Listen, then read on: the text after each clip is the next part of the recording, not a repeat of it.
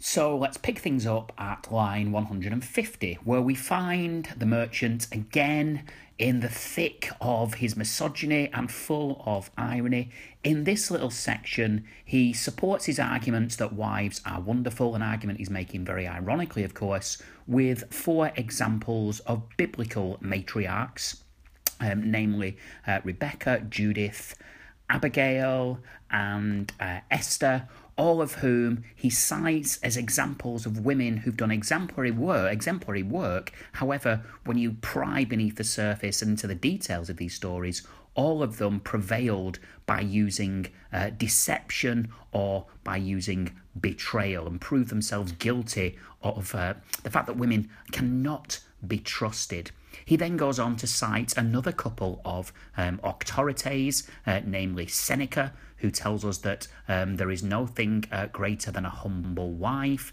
He endorses the advice of Cato, the Roman philosopher Cato, who told us to to obey our wives and to suffer, endure everything they tell us to do, that they are keepers of our husbandry. They will keep our household and they will manage our affairs. In fact, he warns us that not to have a wife is to risk real unhappiness. Well may the sick man bewail and weep, there is no wife the house to keep. He also offers us the warning that we must love our wife as Christ loved his church, giving us also the conditional, if thou lovest thyself, thou lovest thy wife, an idea that builds on the biblical notion that husband and wife are one flesh, and therefore that we wouldn't ever fail to look after our own flesh. So therefore, we must also cherish thy wife as if she is ourself.